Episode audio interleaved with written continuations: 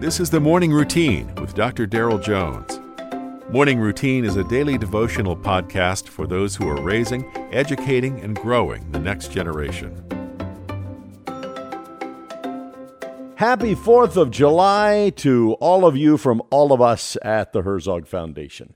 I hope you're celebrating your independence in a way that is worthy and noteworthy. And uh, man, uh, happy, happy birthday. Brand new, happy birthday. Brand new little baby Ansley. Welcome to the world. God bless you, little baby. We are reading this morning from John chapter 3. Now, that's, a, uh, that's certainly a noteworthy text. John chapter 3, verses 12 and 13. Jesus says, If I had told you earthly things and you do not believe, how can you believe if I tell you heavenly things?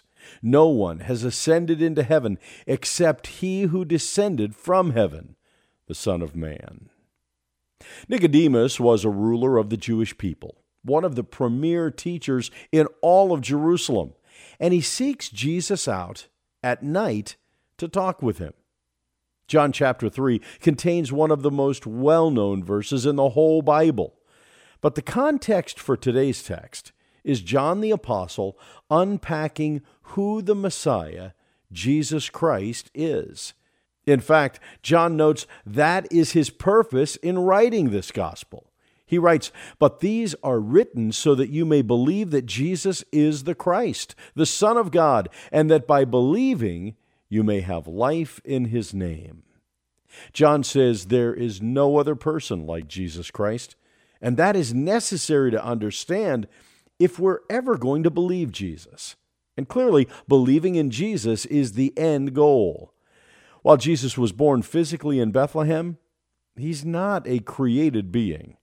He has and always will be the very substance of God. In fact, it's important to point out what we often forget or neglect that Jesus came from heaven to earth to save people from their sins.